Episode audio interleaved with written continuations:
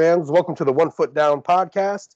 I'm your host, Joshua Vowles, site man, Supreme Warlord, and uh, just ready to go here tonight. And got Jude Seymour on the other line, and then just a it's a tag team duo tonight. Uh, say hello, Jude. Happy Galentine's Day, Josh. Is it Galentine's Day? Is it yes. really? Or maybe I should be telling your wife Happy Galentine's Day. Is that, that is that crossing a line? This is two two married guys. Do we know what Galentine's Day is really about? I think it's all about um, you know female empowerment. Uh, you know, women look at sticking up for women. Uh, the opposite of basically what Carrie Underwood did to uh, Jessica Spitana. I think so. There you go. yeah, that, that's a great example. And she tried to turn it on Jessica. Like, man, that was that was awful. Yeah, I'm uh in, man, in, in, in, that in that example, I was Team Jess all the way. So. Oh, absolutely, absolutely. Jessica's got our full support. Yeah, what a ridiculous thing that was. I I'm totally caught off guard by you mentioning that. but yeah, that was some crap. So, all right. Well, hey fans, we got. Um, I think this is the last time we talked to you. We've we've had a lot of uh, a lot of little bits of Notre Dame news, and so uh, you know we're gonna try to cover all that and uh, see what we got. So we're, a little shorthanded tonight. We know we had been rolling with a three man crew and then an add on. And I just want to remind everybody again that we are literally just trying to get this podcast off the ground as far as taking over from Wes and Martin. So we are still gradually moving along our way. But we ask if you're listening to please provide some feedback. If there's something you don't like, there's something you like, please go into whatever podcast machine you use and rate and review whatever you can do to let us know. Because if you tell me to change something i'm a people pleaser. I'm probably going to change it. So you know if you want to see more uh, more or less than there's the good thing. Although i do take quite a bit of offense. I don't know about you jude but i take a little bit of offense to people that that put us on blast because we're talking about something other than football. Like we're talking about women's basketball or hockey or or, or just men's basketball. I yeah, I'm tr- I'm tremendously proud of the work that um, you know Pat and his team are doing uh, covering basketball this year. You know, Brad certainly being involved in that. Um, you know, the, the, the men's basketball team is not having the year that I think we all would want them to have, um, but that doesn't mean they're they're not deserved coverage. And so um, I'd be ha- I'm happy, even though I don't uh, follow the men's basketball team as as much as other people. I'm happy to listen to the discussion and participate where where possible. So I think we'll we'll still talk about uh, basketball and you know probably uh, lesser sports. I, would love to have Zach on sometime to talk about the men's lacrosse team. Yeah, you know, and here's my suggestion for those that that only want to listen to stuff about Notre Dame football. Like technology is pretty fascinating nowadays. There is a fast forward on literally on in the palm of your hands you can change the amount of seconds that go by. So, you know, if we go through like a 20 minute, 20, 30 minute segment about football, then all of a sudden we're talking about women's lacrosse, you can stop or you can fast forward to like towards the end. There's going to be some more football stuff probably thrown in. It's pretty amazing. And you know what? And it, it makes your day productive because you're not wasting time listening to me talk about stuff that I think it's cool that you don't. So just, just a little, just a little advice little little tip, you know, from me to you. So uh, also listen listen to us at uh, two speed. I think we sound like chipmunks. It's pretty awesome. That's gotta sound awful. I don't. I do not recommend that. let's get into this. Let's get into this uh, commit that committed today. I, I can't say the last name, so I can't wait for you to do it. Oh God, I, I had it queued up somewhere just so I I, I had a visual. So, but oh wait, I don't. Uh, Aiden, K A Na K A Na K A Na Ina, K A Na Ina, Aiden, K A K A Na The big, the big Kahuna. That's big Kahuna. Big Kahuna. So the, the guy's coming in with a nickname, and look, when you have a name with that many vowels, it is going. Your nickname is going to stick. I mean, I, it, it's legit. So and, and the, the name seems pretty fit. I mean, the guy's what 6'3", 292 pounds. Um, he was a pretty unsurprising commitment.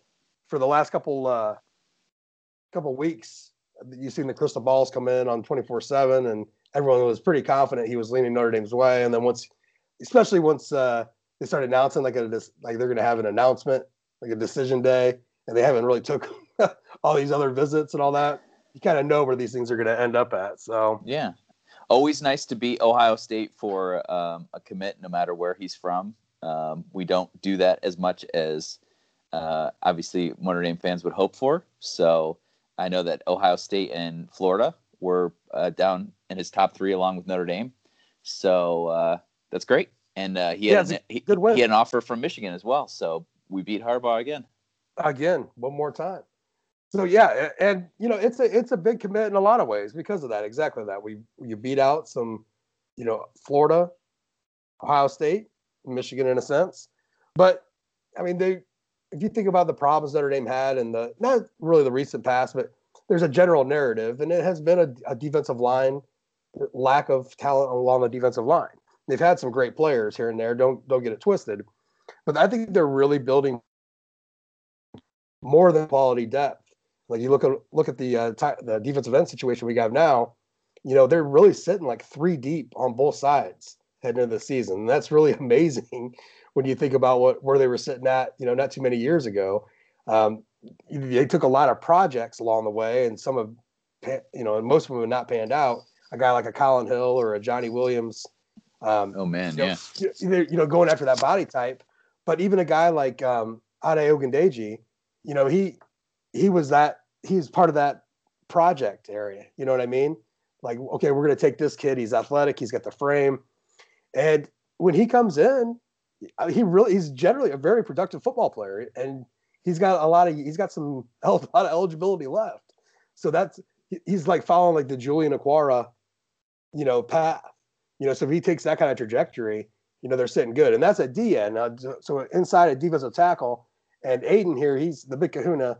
He's he's gonna be probably he's gonna be playing a, a nose. You know, so if, if, you think about like what Jonathan Bonner is doing, what Myron uh, Tagovailoa Amosa uh, Mr. MTA is sitting at doing. That's more. Eh, yeah, I, I mean, no, no, no. I guess I guess that's Hinish. Hinish is in in that spot. So he, he's sitting more of a nose. Um, but you bring him in, and tw- you look at 2020's numbers, and Notre Dame in 2020 is looking about to be like three deep. You know, depending upon what happens with J- Jamion Franklin and, and his uh, his health, and this is the exact um, exact spot that Franklin plays. So they're really building a, a strong core on the defensive side on that line. And I mean, you got you have to be excited about that, don't you think? Oh, ab- absolutely. And um, uh, you you mentioned Ade Ogundeji, and I think the um, you know letting him take the years to to build his body up and letting him develop uh, has really started to pay off. And I thought he had I thought he had a great game against Clemson. Um, and I actually, when uh, the fellow from Germany, uh, Alexander Ehrensberger, I guess I would say. uh, you, you got to say it with some flair. Ehrensberger. Okay. Thank you. Uh, when he uh, committed, I, I, felt the same way about him, which is like, uh, you, well, first of all, you, it's a huge. He's got great height, six seven, uh, but he's two thirty eight, right? Listed is two thirty eight. So put some pounds on that kid and um, and build him up, maybe like Ade, and and all of a sudden you got a force to be reckoned with on the on the outside. And um, I really think that uh, I'm happy. I'm happy about both of these recent commitments. I, I think it's uh, it's a step in the right direction. I, I think the force to be reckoned with really is going to be who in the hell is going to be pronouncing all these names in a few years. I mean, j- just the wicked way in which we were trying to pronounce this kid's last name, and we we probably butchered it horribly, even thinking that we did a good job at it. And then you throw in a kid like you know Nana uh, Osafo-Mensah, there's a lot of ends floating around there. Then Osita well, Ekwonu. I mean, there's just there's a lot of vowels on the defense, and so there there's going to be some tongue twists going on. Absolutely, and you know, and and I think that podcasters are are good about shortcuts like saying MTA. Um, you know, but we we have we can't even get continuity on things that should be easy. Uh, you hear such as uh, a low high instead of a low he Gilman. That's a low uh, isn't it? Yeah, it's a low he. Yep. Um, yeah. Elite Alize Mack. Oh my God, my it's like nails on a chalkboard. Just even having to say it out loud like that. um, you know, I, I don't. Mike Tirico's got it in. Uh, he's got he's got a real a challenge ahead of him uh, with all these guys coming out through the pipeline that are uh, Polynesian or Hawaiian. But uh, you know, it's a great it's a great problem to have. It's an absolute great problem to have. So I hope he's a huge stud, and we have to say Big Kahuna fifty eight thousand times. And you know, you, you mentioned a Polynesian. I, I I think we have to say it. You know, Wes and I did a podcast. It might have been two signing days ago, and and uh, I can't remember exactly uh, it, it might have been right after signing day, but we we were sitting there. Our premise of the whole podcast was about recruiting, but we were just like, bring us the Polynesians. Like, let's go get these kids. Like we we we have we personally have become had become like enamored with the amount of talent and the sheer vastness. I mean, like the entire Pacific Ocean, like the west coast of the United States. Like there's so much talent that you can consider Polynesian blood. They got great names. I, I there's there's and you know, not to get too uh, you know too PBS on everybody here, but the culture surrounding just Polynesian people in itself. You know, we talked a lot about you know a lot about it when uh, when Te'o was at Notre Dame. Was you know the close community that they have, you know, just like the moral center they have. And I'm not talking about you know goody two shoes. I'm just talking about like the whole idea about team and brotherhood and and doing the things you know for you know the things that they preach every day in the weight room and some of those things I, I for us I I feel like they like fall not fall on deaf ears but they they bounce off me so quickly because all of it sounds like coach speak or you know you just hear it so much it you know it doesn't affect you as much but you know when they talk about brotherhood playing playing for each other and all that they I mean they really mean it. And that kind of culture has been preaching that to their kids from you know from birth. It, there's a buy-in there that i you know that that uh, that you like to see that really i think helps a team. So i'm all about it. I mean I, I i can't be more excited about about getting a kid like this and you know let's get some more of them yeah, I mean, I, one of my favorite moments from from last year was uh, a Mike Miller photograph of uh, Robby Toma, Manti Te'o, and Alohi Gilman uh, you know, arm in arm singing the alma mater together after the Michigan win. So absolutely. Uh, I mean, the win over Michigan. I want to be clear about that. That Michigan did not did not in any way beat us, uh, and we will talk about that later. But um, yeah, well, yeah, yeah, yeah. Well, we have we have Michigan on our mind.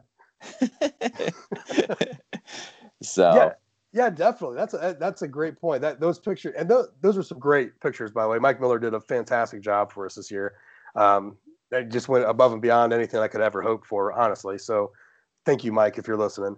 Um, but yeah, I mean, it was just, it, it's pretty powerful stuff. And, and you're right that, that, if you look at that, like they were, you know, like coming together, they were all, I think a lot of them were wearing um, shirts, you know, for Kona.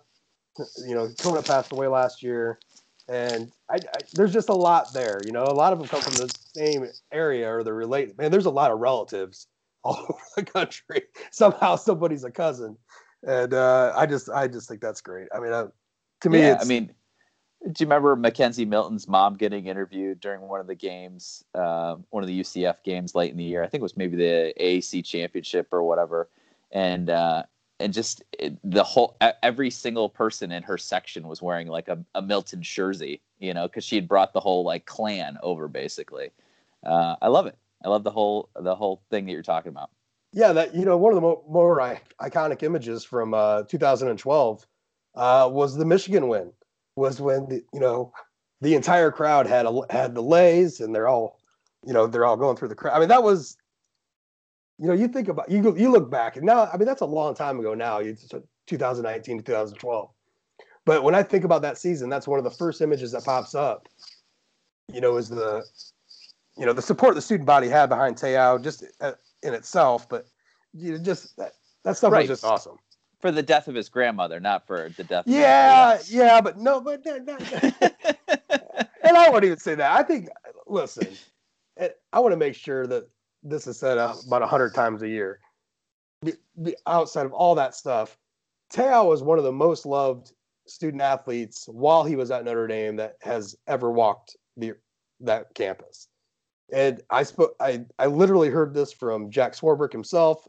Uh, in 2012, I was I was in the box um, against the game against Purdue, and everybody was talking about Te'o. We were all right there, and just what everybody spoke about him being a person and on campus. And I mean, just anybody you talked to talked about the level of person he was.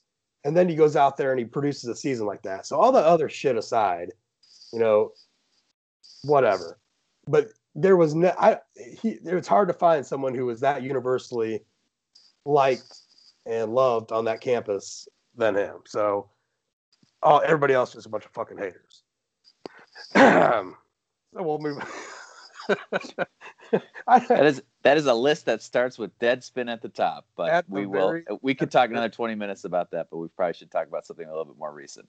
We should move on. So, but um, but you know, please check out the site for you know recruiting coverage. We're I got stuff on there about our scholarship numbers, about uh, the 2020 class itself, and we'll have some more stuff coming up and all that. So it's with the early signing period in December you have to remember that timelines are moved up. This isn't as early of a commitment as you know a, as you used to be in the past.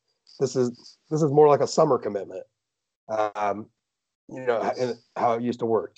These guys can take official visits in the spring now. So this stuff, all your whole timelines are moved up. This is a kid that is definitely going to be somebody who I'm 99.9% sure is going to sign in December. You know, so these timelines move up, these classes fill up, and it's these kind of kids that, that you know are pretty firm.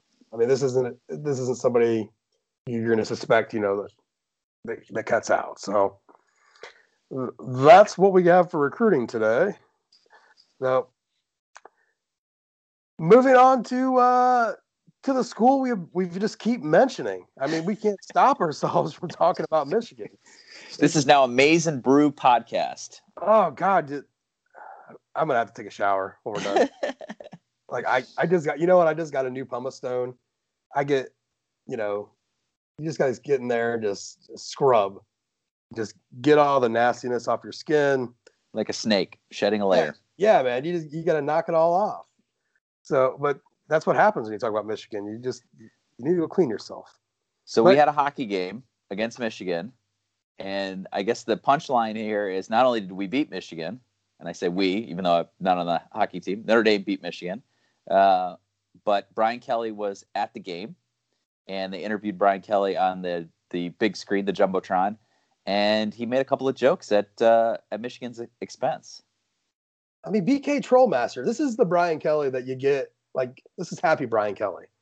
You know when he when he throws out these these little troll comments, and he usually only does it at the media so this was pretty fantastic. So he, he said, uh, and paraphrasing here, but to the effect of it was halfway through the game, and he mentioned uh, that they hadn't scored, just like Michigan football hadn't scored halfway through the game.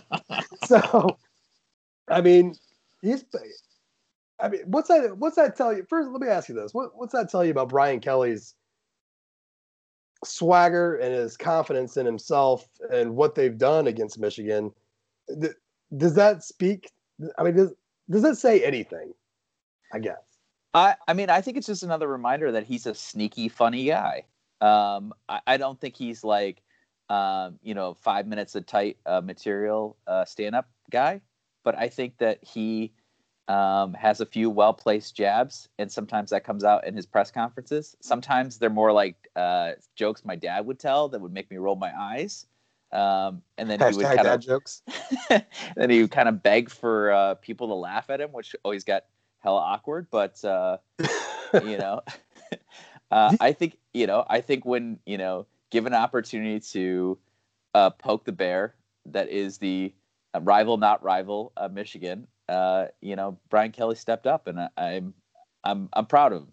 Yeah, know? I'm impressed. I'm impressed because that because that's definitely a moment for a for a rivalry, and, I'm just gonna say it. I, I'm, I'm, I guess I'm so tired of the debate. Look, we we fucking hate them. They fucking hate us. It, it, it is what it is. All right. It, whether we not whether we play each other every year or not, and I think that we should play at least six times a decade. Be nice. I, am I'm, I'm done saying don't play them. It's, play them, please. It's just it's too it's too much fun. It's there's too much good stuff that comes from it, whether whether you want to admit it or not. But I'm glad that Brian Kelly stepped up to the moment of a rivalry like that to deliver what is supposed what is good about college football. it, it is exactly that. You, you don't see you don't see him jabbing USC like that. At least I don't I don't recall him jabbing USC like that. So and I and he uh, he really owns USC really. I mean, at least he's as much or more so than he does Michigan. Um, yeah, I mean, look, Michigan's Michigan's got a great hockey team. They're in the same conference as Notre Dame, Big Ten, yeah, in so, hockey or whatever. So, so this is, you know, yeah, this is um, this is a legit rivalry for hockey as well as as as football. Um, I agree with you. Um, you know, I was looking at the 2019 schedule. I think it was Rakes of Mallow was talking about, you know, if there's two to be two losses on the schedule, like who do you who do you want to lose to? And if you and if if your answer is, well, I don't want to lose to Michigan, then I think that you've answered your own question about whether or not you consider them a rival. You know, I think that the hate burns in my heart. I don't want to lose to USC either, um, but uh, given you know, given my druthers, it's a it's a hard pick, right? I mean, Georgia feels like the one that's like, okay, well, we're supposed to lose to Georgia, so okay, it is what it is. That's one of the losses or whatever. So, would you rather commit yourself to the dumb loss and beat um, you know Michigan and USC, knowing that a loss to six and six uh, Virginia. Virginia. Yeah. yeah. Hey, see, we're on the same page. Is it going to first... doom you. Uh, so if we're going to lose to Virginia now, because that's what everybody's like, well, you know, let's just throw that name out. yeah. Uh, I mean, Virginia Tech has been a little house of horrors. Uh, you know, in 2016, we blew a, a, a pretty big lead. So and it, and it, was closer than than the score indicated for a lo- for a while there in Blacksburg. I mean, it, it wasn't a it wasn't a blowout by any means until yeah before Dexter Williams, you know, runs what it was at ninety seven yards for a touchdown. Yeah, that was the, that, that was the breather. That was when you you could like take a deep breath. Yeah, it started to feel like okay, we can do this. Right, but I I think at halftime the collective uh, fan base, at least the ones on on Twitter that I was talking to, was kind of still very nervous about how that game was going. So well, Notre Dame fans are quivering. quivering anyways. I mean, and I'm, i me included in that. So yeah, don't get it twisted. Right. Uh, but uh, hey, let me add, let me let's take this back to uh, to BK for a second in the comments. Yeah. How would you like? How would you rate BK in that in that area? I mean, like Steve Spurrier is like one of the like classics of all time, right? Like just the way he he throws out a one liner. You know. Oh yeah. You know, um, what you say Spurrier is like? He's like uh, at least on the top on the top tier of those of that pedestal. Right. You know, so, so there's different buckets here, right? There's coaches that are um they they make headlines because of what they say, like Jim Harbaugh, right? He'll say something and everyone will kind of like look at each out. other like, what the fuck is this? Yeah, exactly. Um, because he won't release a you know a depth chart or something crazy like that. But that's that's a certain kind of crazy, and that's different than Lane Kiffin making headlines because he's urging Jennifer Aniston to come to the FAU. You know what I mean? Lane like, Kiffin's making headlines to literally make headlines. Yeah, I mean he he I think he understands um, you know that FAU needs a little bit of a, a, a media boost, and that there's as long as he keeps it within the bounds of good taste, there really is no bad publicity for his which for his which uh, he did at Tennessee. You know, it, it, this is Tennessee Kiffin. It's not USC Kiffin. Tennessee Kiffin. You know, when he, like when they the guy when they bum rushed like the the meeting room with no shirts on, the coaches. I mean, you got Orgeron down there with no shirt on, and they're that kind of stuff. That yeah, you're right. Kiff, Kiffin Kiffin knows the, the crowd he's playing to. Yeah. I, I mean, I think I, the the funny thing, and I maybe should write an article about this someday. But the, the funny thing is, um, you know, Brian Kelly is the son of a politician. He worked on Gary Hart's uh, presidential campaign, so he was he was in the political realm for quite a while. And and as a as a guy who was a former communications director for for politicians, uh, we always talked about optics, right? Things that you say and the way that you say them and how you can communicate the same message. Um, and one will be a way to antagonize people, and one will be a way to that will be come off as completely neutral. And there's been so many instances of Brian Kelly just self-inflicted errors. I mean, the yeah, the pedantic so, the pedantic argument about one possession versus one point. I mean, that did did him absolutely no favor. So that kind of stuff drives me nuts about Brian Kelly because I think to to myself, you should be much better at this than you actually are. But I think there's an emotional factor in there for Brian Kelly, and that sometimes, uh, for lack of a better term, he gets his Irish up, and you know what I mean, and, and he allows the the the the tenor of the question to get under his skin, and he gives a Absolutely. flippant answer, which well, then, Irish.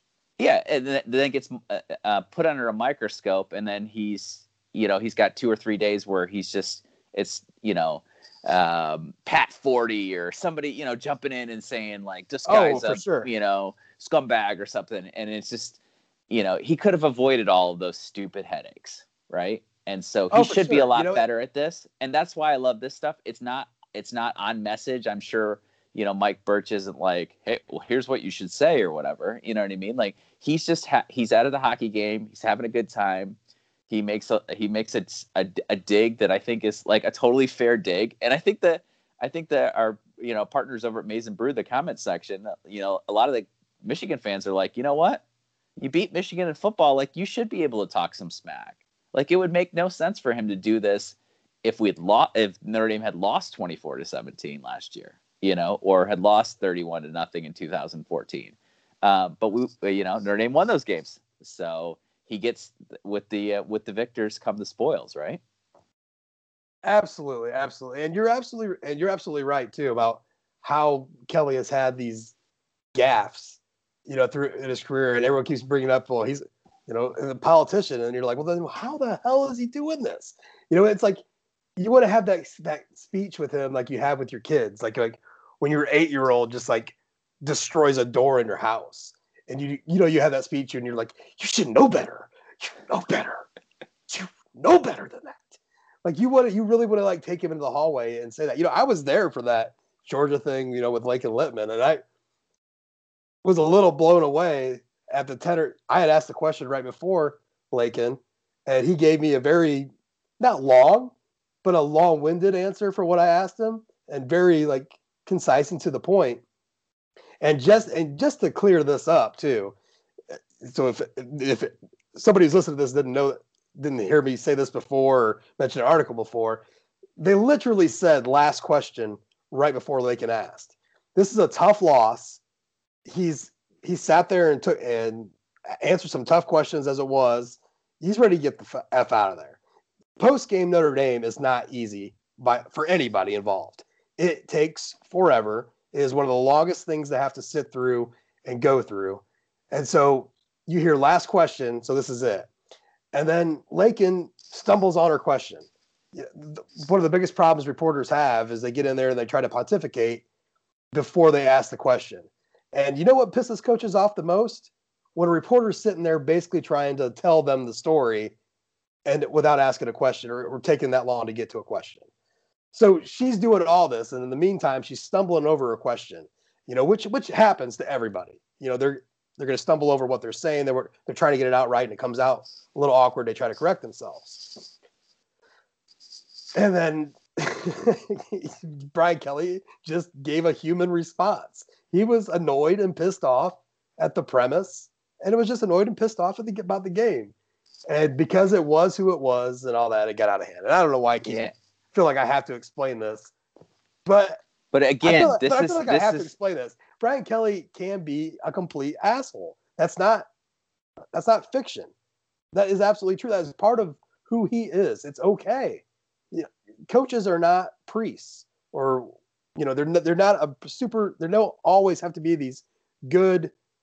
You know, Dabo Swinney is not always so cool. you know, when, when they're, you know, ask him about Clemsoning a few years ago, he flipped a lid. You know, these guys are not all like robots when it comes to this stuff. There's there's human moments involved. And Brian Kelly gets caught up in the human moment. And I going back to our original point, I think that stuff like this that when they asked him at the hockey game and he gave that answer, I think that's just perfect. That's an absolute that's a that's a coach chilling out, gets a question and throws it out there and it's, it's the perfect time to do something like that for sure. Yeah. Yeah. yeah. I mean, there's a, there's a lot to be said, but also probably we've I mean we've made this point, and I think people understand this point about Brian Kelly. You know, and you it's it's, it's a lot it's a lot easier for him when he's winning. Um, it's a lot easier for any coach, but it's definitely a lot definitely a lot easier Except for, for Saban. For Nick Saban does not like to win. he does not. I you know he doesn't like to win big, even yeah. though he like has no problem running up to score eighty points. But he he wants to go into the locker room and kill somebody. Uh, and God bless him. I mean, I got I got no problems with someone like Saban because he is, you know, you, and this is kind of a little bit off topic, topic, but not really. But you know who Nick Saban really is? Do you know who he is? He is Frank Leahy incarnate. Think about it. Think about how Leahy treated every, you know, and I wasn't alive back then, but I've but I've read a ton about Leahy because I've always been mesmerized by, you know, I've been kind of attracted to the way his coaching style, like the way it physically deteriorated his body. Like his obsession was so deep and his results in the field were so great. You wanted to know why he did what he did.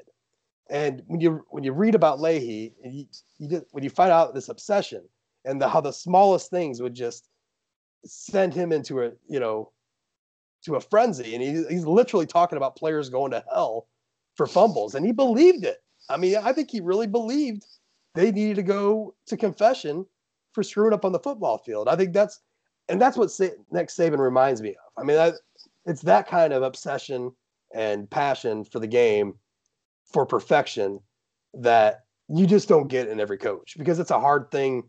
It, it you have to win for that to co- to be right. Yeah. If, if you're like that on a losing football team, you've lost your football team. You know what I mean? And I, I think Brian I think Brian Kelly, not to get hyperbolic here, but he is on that kind of level. And has, I think what we've had to see over the years, the evolution of Brian Kelly is coming down from that level a little bit because he hadn't been able to back it up on the field to that point as much. So you you can't do things the same way. You know, if Nick Saban puts Alabama and goes coaches at Kansas, you think he's going to do this, things the same way in practice? No, it, it's it's a it's a whole different ball game. So I don't even know what the hell my point was, but I, I had I, I, had to get that across because I thought about that the other day about Leahy and Saban. I'm like, you know, I'm like, them two were them two were like real close. Very interesting. All right, so let's move on to the really to the biggest story of the week, honestly. Um, Javon McKinley arrested early morning hours. There wasn't a whole lot of information when it first came out, like a lot of times when these incidents happen and then later on in the day, we we we got more details about what happened. Um, Jude, you want to give us a, a, just a quick recap of, of, of what went down? Absolutely. Um, Javon McKinley was coming back from some place uh, via Uber uh, early morning hours of Sunday. Uh, the Uber driver called South Bend police. I, I apologize, Notre Dame police, um, to alert them to the fact that um, he was intoxicated and and then therefore passed out. So heavily intoxicated, he was passed out. So uh, the police came to revive him, and it sounded like, uh, to be honest with you, just based on the limited information we have from the from the probable cause affidavit, um, they were trying to do the good guy thing, which is trying to get him back to his dorm, uh, even though he was he was uh, completely blotto. At some point, um, he must have realized the situation that he was in that two officers were uh, escorting him and uh, probably in his you know allegedly drunken stupor um, freaked out about that and uh, and became combative and it's a real unfortunate situation because i, I think um, you know when we talk about players who are underage and who are drinking you know certainly uh, that's problematic but it sounds like Javon McKinley might have done probably the second best thing he could have done. I think the best thing he could have done is stay wherever he was. If he was drinking at a friend's house, you know, crash on the floor. Um, but he got an Uber home. He didn't try to drive. We're thankful for that. Yeah, I think that's um, more commendable. I think people that that is being overlooked. Not to say that any, not to like not to interrupt you either, but I want to make sure that people understand that they, that's that's a good thing. Let, let, let's let in a bad story, let's pull out a few of the good things. The good thing is, is he didn't try to drive while intoxicated. He did exactly what you're supposed to do, and that's get a ride. And the and then things went sour. But at least there's not an accident or an accidental death. Those things can build into a massive deal very quickly. So now, I think that, so, that that needs to be some you know give thank him for that. You know. Right. So the allegation is that the the officer sustained injury or suffered injury uh, as a result of his being combative. So obviously that that too is is not a good thing. Um, I, I guess I was. It, it's it's a weird feeling to feel encouraged by something, but the preliminary charge against him was a felony. Uh, it's now been uh, converted to two misdemeanors, so he actually has a total of three misdemeanors, including the um, uh, the imbibing while underage uh, charge. Um, if he had if he had been charged with a felony, uh, this is this goes the way of, of, of Max Redfield and I believe Devin Butler, although somebody might correct me on that. Uh, definitely Max Redfield, which is um, that's You're right about dis- Butler. Yeah, that's de- that's grounds for dismissal from the university. And uh, we had talked in the last podcast about uh, we were under the understanding that McKinley is is close to getting all of his credits that he needs to earn his degree. Um, you know, certainly, uh, uh, you know, a felony and being separated from campus makes that harder. Uh, Max Redfield was able to um, finish his degree and get his degree, albeit a year later than he had planned to, um, or po- possibly two years later. He got it in 2018. I don't know if he was going to be due in 2016, but nevertheless, um, so he's he's facing three charges. He's back in court uh, February 28th, so a couple of weeks from now. Uh, you know, we'll have a we'll have a sense of where this is going in terms of, you know, the initial. Usually, initially they plead not guilty, and then there's um, some wheeling and dealing that's done. As far as we know, there's been no prior uh, contact or bad uh, dealings with police. He has no prior criminal record that we're aware of. Um, so this is, you know, this may be his first offense and so there could be uh, an opportunity to plead this down. Yeah, uh, well, in Indiana, they, the, more likely they'll do a pretrial diversion. Not to fast forward to everything, but if you have no priors at all and it's misdemeanors, it's almost automatic where the they'll they'll send it. You'll do a pretrial diversion program. So he'll he'll go through a program which is basically like probation. Um, uh, and you, once you complete that, Coney uh, is one that just did that. And once you do that, then the the charges basically sit there like on hold the whole time. And right. then if you go through the program, they get thrown out then. They get expunged, right? Yeah. Yeah. Yeah. Yeah. It's, it's like they never existed. Right. So that's so, that, that's more likely that's that's the route. And so that's that's why you're so thankful that A, he's never been in trouble before that we know of. I but I I'm pretty sure if we the way and the way that there people have been spinning this because one of the cops was female and so a lot of the headlines that came out half a day or a day later about McKinley's arrest was that Javon Notre Dame football player hits female cop. They made right. sure they threw in the word female quite a bit. Right. So, um, and I noticed that after we had had a little message back and forth, I, I just jumped on the Google machine for a minute and I noticed that uh, just quite a number of articles that put that. So all that aside, he has no they they would have dug up something if he had something prior just to make him sound more sinister. So I'm pretty confident he has nothing. So the getting it dropped from a felony to a misdemeanor was ridiculously important because now if he just basically does what he's been doing for most of his life and not getting in trouble, then you know it's it disappears. Right. So now, I think that I think the best. Here, uh, go for it. No, I I, I, guess I just want to you know kind of move on a little bit with him and just you know because last podcast we brought up McKinley's name quite a bit about getting number I don't know two podcasts ago or whatever, but you know about scholarship numbers and and every example that we used of you know well maybe so and so my you know, McKinley's name came up uh, a number of times. So I guess I'm trying to figure out what this does with his status what, what you hate to see here is a mutual decision between him and Brian Kelly and the university about him that he wanted to transfer because I, I, believe he graduates um, in June. I, I, someone I saw that somewhere. I thought, anyways, it doesn't even matter if that's the case. But but if he wants well, to transfer out, you would hate to see a a narrative of of him leaving and people using this as a reason why when it was that he wanted to try to, you know, do something else or or do something to better himself. Yeah, I mean, I think the I think the best outcome is that he is he is close to graduating here, and then he could basically go the Corey Holmes route and use the final two years of eligibility at another at another school, or I guess in Corey's case, two schools. But um, you know, I think it's time. Three that, schools. Uh, well, including the original school, sure. Um, I think it's time that Javon McKinley realize realizes that um, between this and his playing time and getting passed up with Kevin Austin last year, uh, there's really no path, great path back onto the field for him.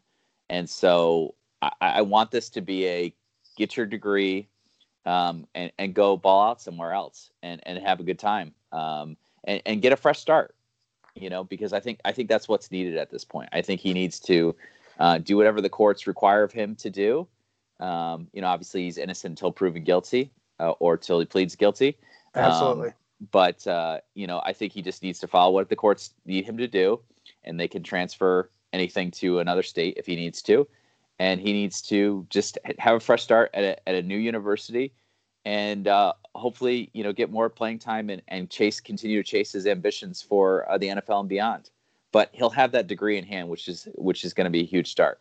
And I'm not saying that he couldn't transfer without the degree, degree, but the degree makes everything just so much easier. Then he doesn't have to apply for the waiver from the NCAA um, and try to go through that whole game. Although they've been fairly uh, liberal in granting of the waivers recently. So, well, it depends on what story you're spinning.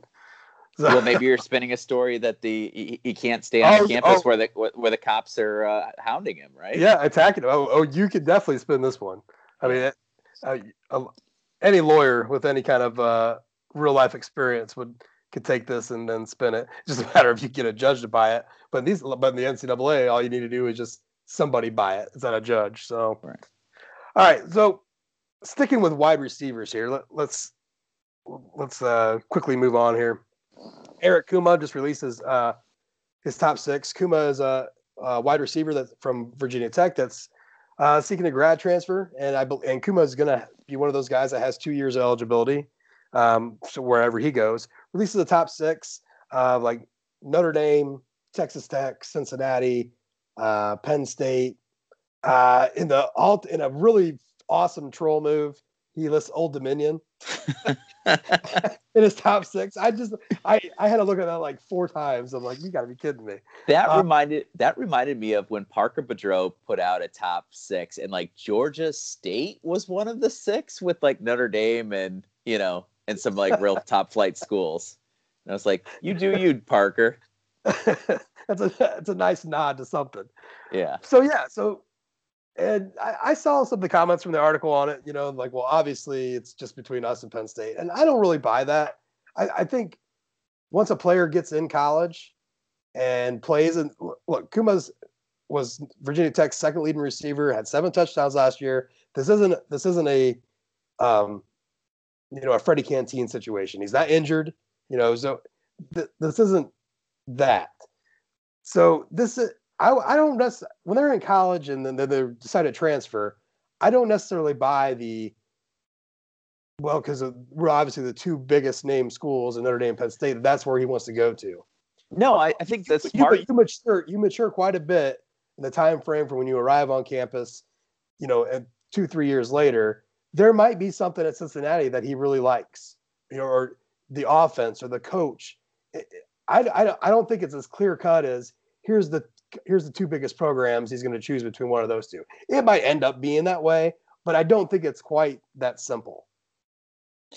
I think a lot of times when we see graduate transfers pick a school based on the prestige of that school, um, they don't end up seeing the field or they struggle or they eventually get benched.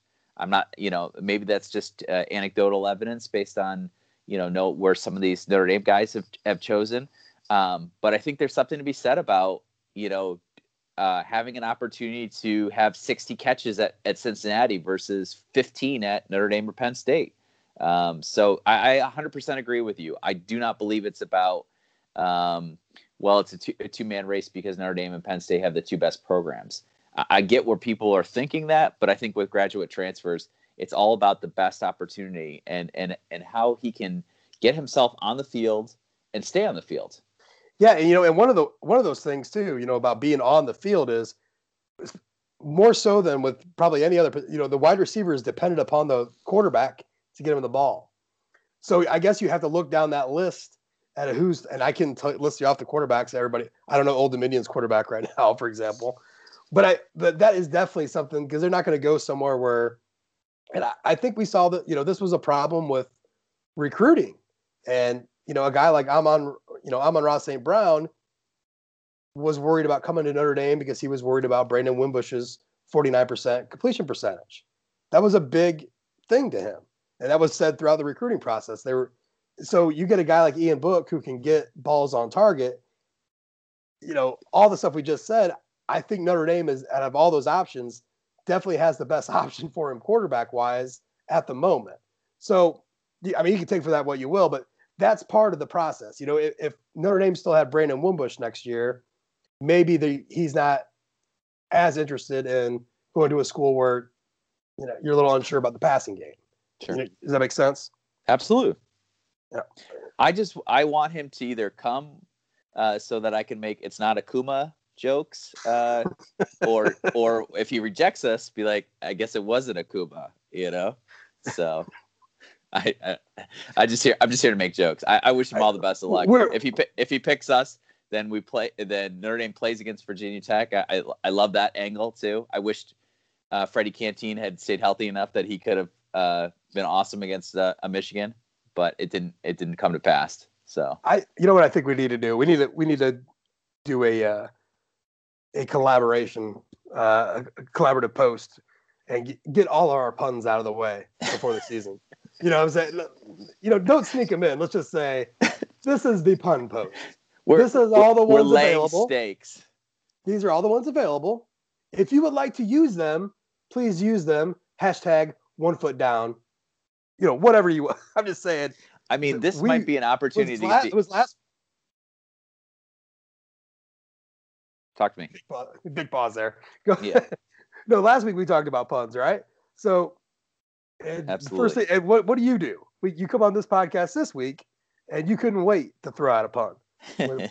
so, I, I think think we need to get all these listed and you know organized and Dewey Decimal System and get them all in order for the 2019 season. So I, I think that's as site manager, I'm going to have to uh, step up my game here and, and, get the orders out. Everyone, give me your best puns. So, all right, mo- uh, quickly moving on here. So, a lot of meat uh, for being a, in February without a whole lot going on. Um, but uh, you know, that's the the 24 hour news cycle. That's way college football and sports in general uh, there's a lot of fun little stuff going on, and and uh, and we love to cover it. So we're we're gonna move right, right along. It's just me and Jude tonight. You know, it, uh, couldn't get to, couldn't quite get uh, anybody else from the OFD clan to to help us out here. So we'll go back to the three questions tonight, and uh, but but with the caveat of we both have to ask a question because of what is tomorrow, or I guess today, depending upon when you're listening to this uh, which is Valentine's Day or Galentine's Day, as as Jude wanted to make sure he put out there right away. Uh, he's making it known that he is a friend of the woman. Um, so, uh, so we're we'll do three questions, and uh, like I said, the one question will be uh, about a little bit about love. So, Jude, I'm going to ask you first. so, it's uh, what do you love? What do you love about Notre Dame? Um, and it's a very general question, and you can, and you being an alum, uh, probably have more. You definitely have more reasons, I believe, for yourself than me uh, about certain things. So you could anything you want to talk about your your days in you know in the dorms, uh, just what holding on right now at your age of 43. What, what, uh, first give, of all, I'd like to say best, for the record, I am 39 years old. I don't buy it. Give you act way older than I do. Um, give me your best uh, your best love story about uh, about Notre Dame. You know, what, would make you sit down and write a card? Uh, I, I I literally could take this in hundreds of different directions, and obviously I'm tremendously proud of of uh, the university in which I graduated from. Um, but I want to talk about something that's happening this week that I'm that that makes my heart swell three sizes, um, and that's Jaylon Smith, Troy Niklas, and Josh Adams all back on campus, all working to finish up their degrees. Um, I think Absolutely. too many times we talk about we hear from uh, people who uh, have said I'm leaving early, but I'm coming back to finish my degree because my mother, my grandmother, my favorite teacher would never, my favorite nun would never forgive me if if I didn't go back and get that degree. And you know, frankly, I'm still waiting for some of these guys to uh, to come back and their, get their degrees. Uh, Jerome Bettis says that it was one of his greatest um, regrets in life is to not finish. And, when he he got a daughter who was a college age, um, he he was really uh, feeling that strongly that he should have uh, done that. Obviously, it's worked out well for Jerome. He's a, extremely successful in life. Um, he's managed without that college degree, um, but that piece of paper is going to serve them so well uh, after college. Now, or I'm sorry, after the professional career. Uh, Jaylon Smith is still going. Josh Adams is still going. I, I don't believe at this point Troy Niklas is, is affiliated with any club. So, um, you know, good on Troy uh, for taking that first opportunity and coming back, and, and good on Jaylon for fitting into his schedules, and Josh for fitting into their schedules. So um, I hope their their mothers and and their their loved ones are extremely proud of them, and I, I'm certainly proud of them. Absolutely, absolutely. I, I won't even add anything. No comments to that. I 100% back you on that one.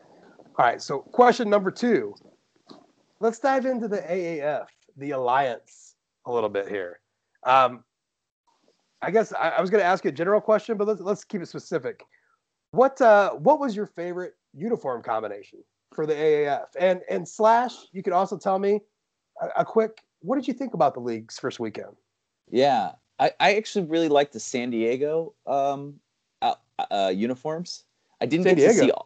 Uh, yeah, San Diego Fleet. I think they were. Oh yeah, yeah, yeah. I Played the San Antonio Commanders in the first game. I, that's the game that most of us got. Uh, it was, I believe, the CBS eight o'clock game on the first night.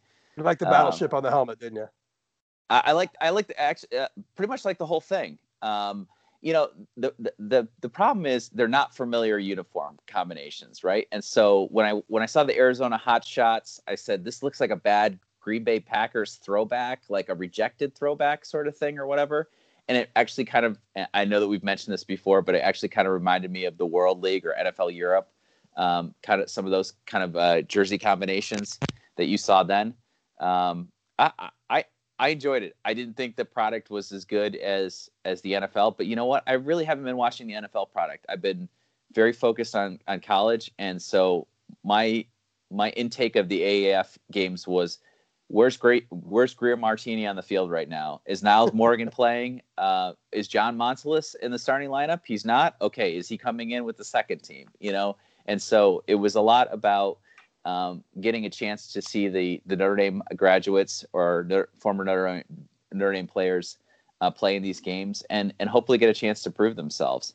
Um, you know, I think some of them had better weekends than others. Um, and you know, I'm hoping that this is an opportunity for at least one of them to uh, get back onto a 53 man roster for the NFL next uh, September when that happens. But uh, you know, we got we got several more weeks, and this this sure beats watching uh, NBA basketball games. Uh, Absolutely. which is the final score is 125 to 121 because nobody wants to play defense. So uh, I'm I'm all here, here for it. How about you?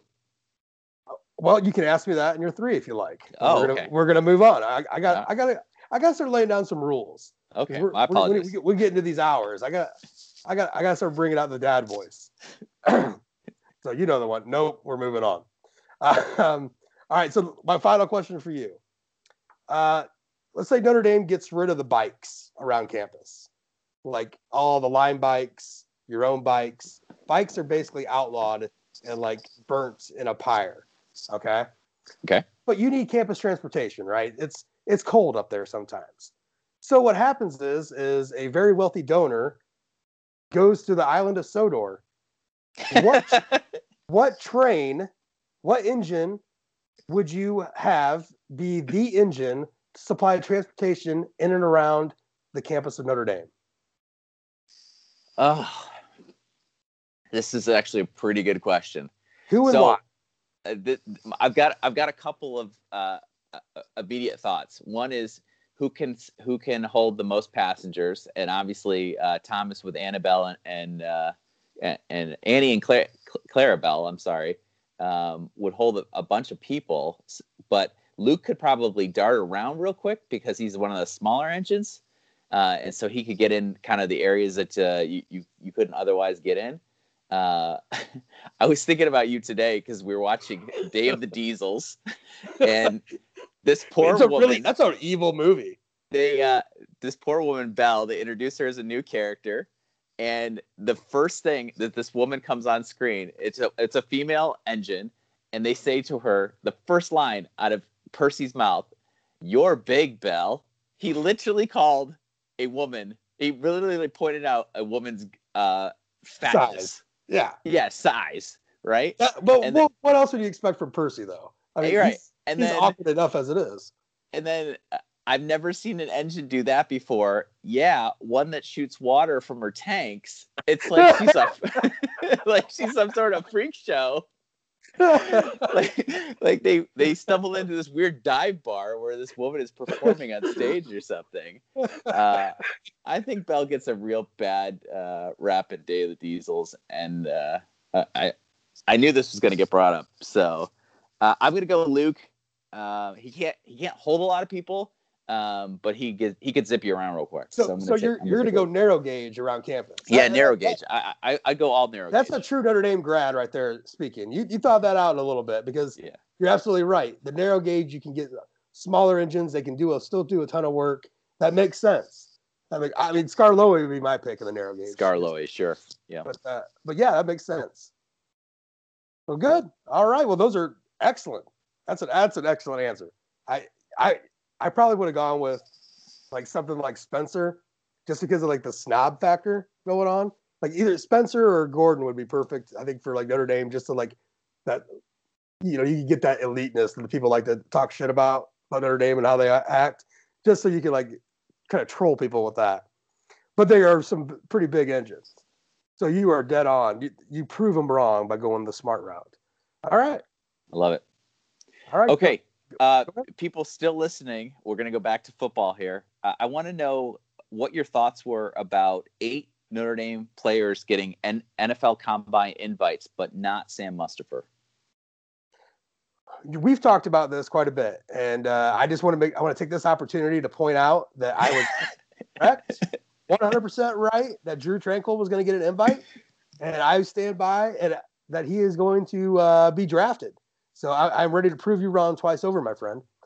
Um, no, I I wasn't surprised, but it, I wasn't shocked, but I was a little surprised, um, given the nature of of what they try to do at these combines. All right, they're where they're they're looking at edge rushers, they're looking at free set. They may be lumped into a certain group, but they are very specific in what these teams are looking for. And Mustipher for as much as he as we have all pretty much said it, he has he took a step back this year in our views. I think Brian Driscoll made an excellent case. Um, he went by kind of step by step about the differences between Mustipher this year than last year and a little bit of his regression. But still, center is a specialized spot. So I, I, I would think that teams would want to bring him in to work him out. And so I, I guess I guess I, I mean I'm surprised. I think I think it's a bit of a snub to end up on an All American team um, and not being invited to the combine for, for, a position like center seems a little off to me. And um, you know, but maybe for Mustipher, I, I, can't speak to his character exactly. I think, think he's a pretty close guarded individual. Um, but I, I, I kind of hope he carries this chip on his shoulder. I some people always mention that, but not everybody does it. Not everybody puts that chip on their shoulder to motivate them and to move them. Some people put that chip on their shoulder and they lay down and die. and I, I hope he doesn't do that. I really hope he he takes this for what it really is. I mean, it's a snub, and a snub is a derogatory term because it's derogatory. I mean, it's he got snubbed, so he he needs to really go out there and prove himself, you know, in the pro day, and you know, see what happens from there. But you know, I, I think it sucks. I, I, think he was deserving of a of an invite to the combine. Um, not to get, you know, not to throw entitlements around um, with college football players and, and the NFL, but I, I, think he was definitely deserving of it. Agreed. Um, I want to talk to a little bit about uh, Kevin Pyne. He's the cousin of our Notre Dame commit 2020 quarterback commit Drew Pyne, and I believe he was being pursued. And you'll correct me if I'm wrong. Uh, fairly aggressively by by Notre Dame. Uh, he picked Boston College a couple of days ago. Uh, are you surprised by this selection? Uh, I am. Uh, yeah, I am. I, I'm surprised that maybe not at the selection, but maybe at the timing of the selection more more than anything else. Um, he this as much as I said earlier that that all your timelines are moved up. Um, you know, Kevin Pyne uh, made a kind of an early decision as far as I as far as I can tell between the schools. Now, Pyne is a there's a different uh, story going along with him. I don't believe he's allowed to play football this year in high school. There was a transfer that he did, and I, I believe he's too old to play football uh, for a senior year. I, I, I really, I really didn't look too much into it, but there's a, there is a, from what I could tell, there's a, looks like there might be an effort underway for him to be reclassified. Reclassified. Which would okay. mean that he would be in the 2019 class. So if anyone's been paying attention, how much room does Notre Dame have in their 2019 class? Right. So Pyne might have been, and this is pure this is pure speculation. I have nothing to go off of what I'm about to tell you, but I would guess that if that was the case, where he would get reclassified because of because of the situation he's in, um, you know, with high school not being able to play a senior year because of his age and all that, that I believe that Notre Dame had a conversation with him like they had with Liufau, where they, you know, basically you know a gray shirt possibility. But with Pyne, with why would you go the route of trying to be reclassified if that was the case? So, you know, it, it doesn't make sense. You're still out a year one way or the other, unless he wanted to pay for a year, which you know Notre Dame's fairly expensive. So if you can not have to pay for it, I think people would like not to have to pay for a year in South Bend. Um, so, um, you know, the more you think about it, it, the more that I think that kind of makes sense. Like I said, that that's pure speculation, and that's just kind of what I think might have happened. but I, I, think it makes a lot of sense. And so Boston College would be it's he's from Massachusetts. It's right there. He's familiar. He's very familiar with the program. They were high on his list anyways. Uh, so if that's the case, I think that makes perfect sense for him. And uh, you know, all the best to him. I he was he was really touted last year as like a five star tackle, and he really didn't have that great of junior tape. And I'm not trying to knock the kid. This isn't a, a sour grapes thing, but this is just what happened. This is actually what happened. He was rated high. He had a he had a less than stellar junior year. The recruiting services dropped him down.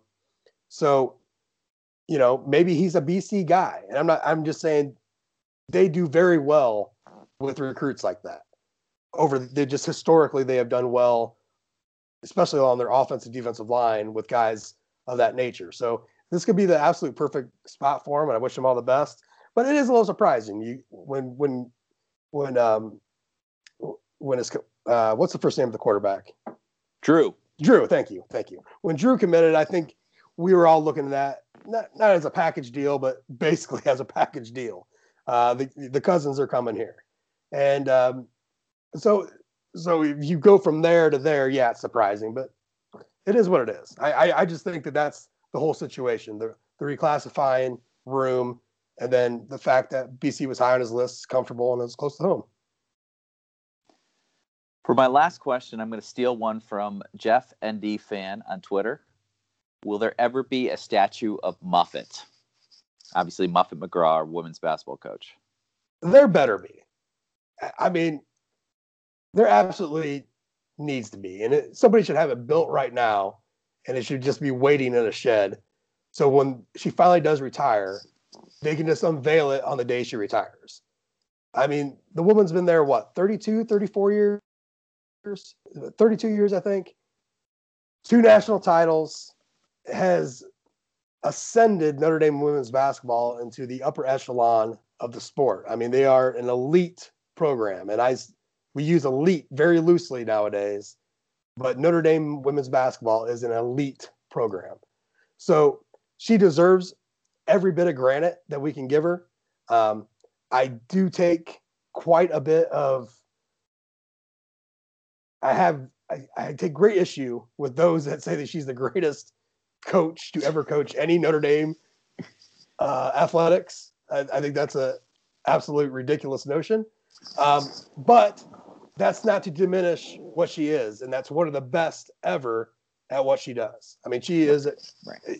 you know, it's not Notre Dame's fault. They've had quite a, they've had some great coaches, innovators, legends, um, and she is definitely among them. And she deserves a statue. I've said it many times before. We put the tweets out.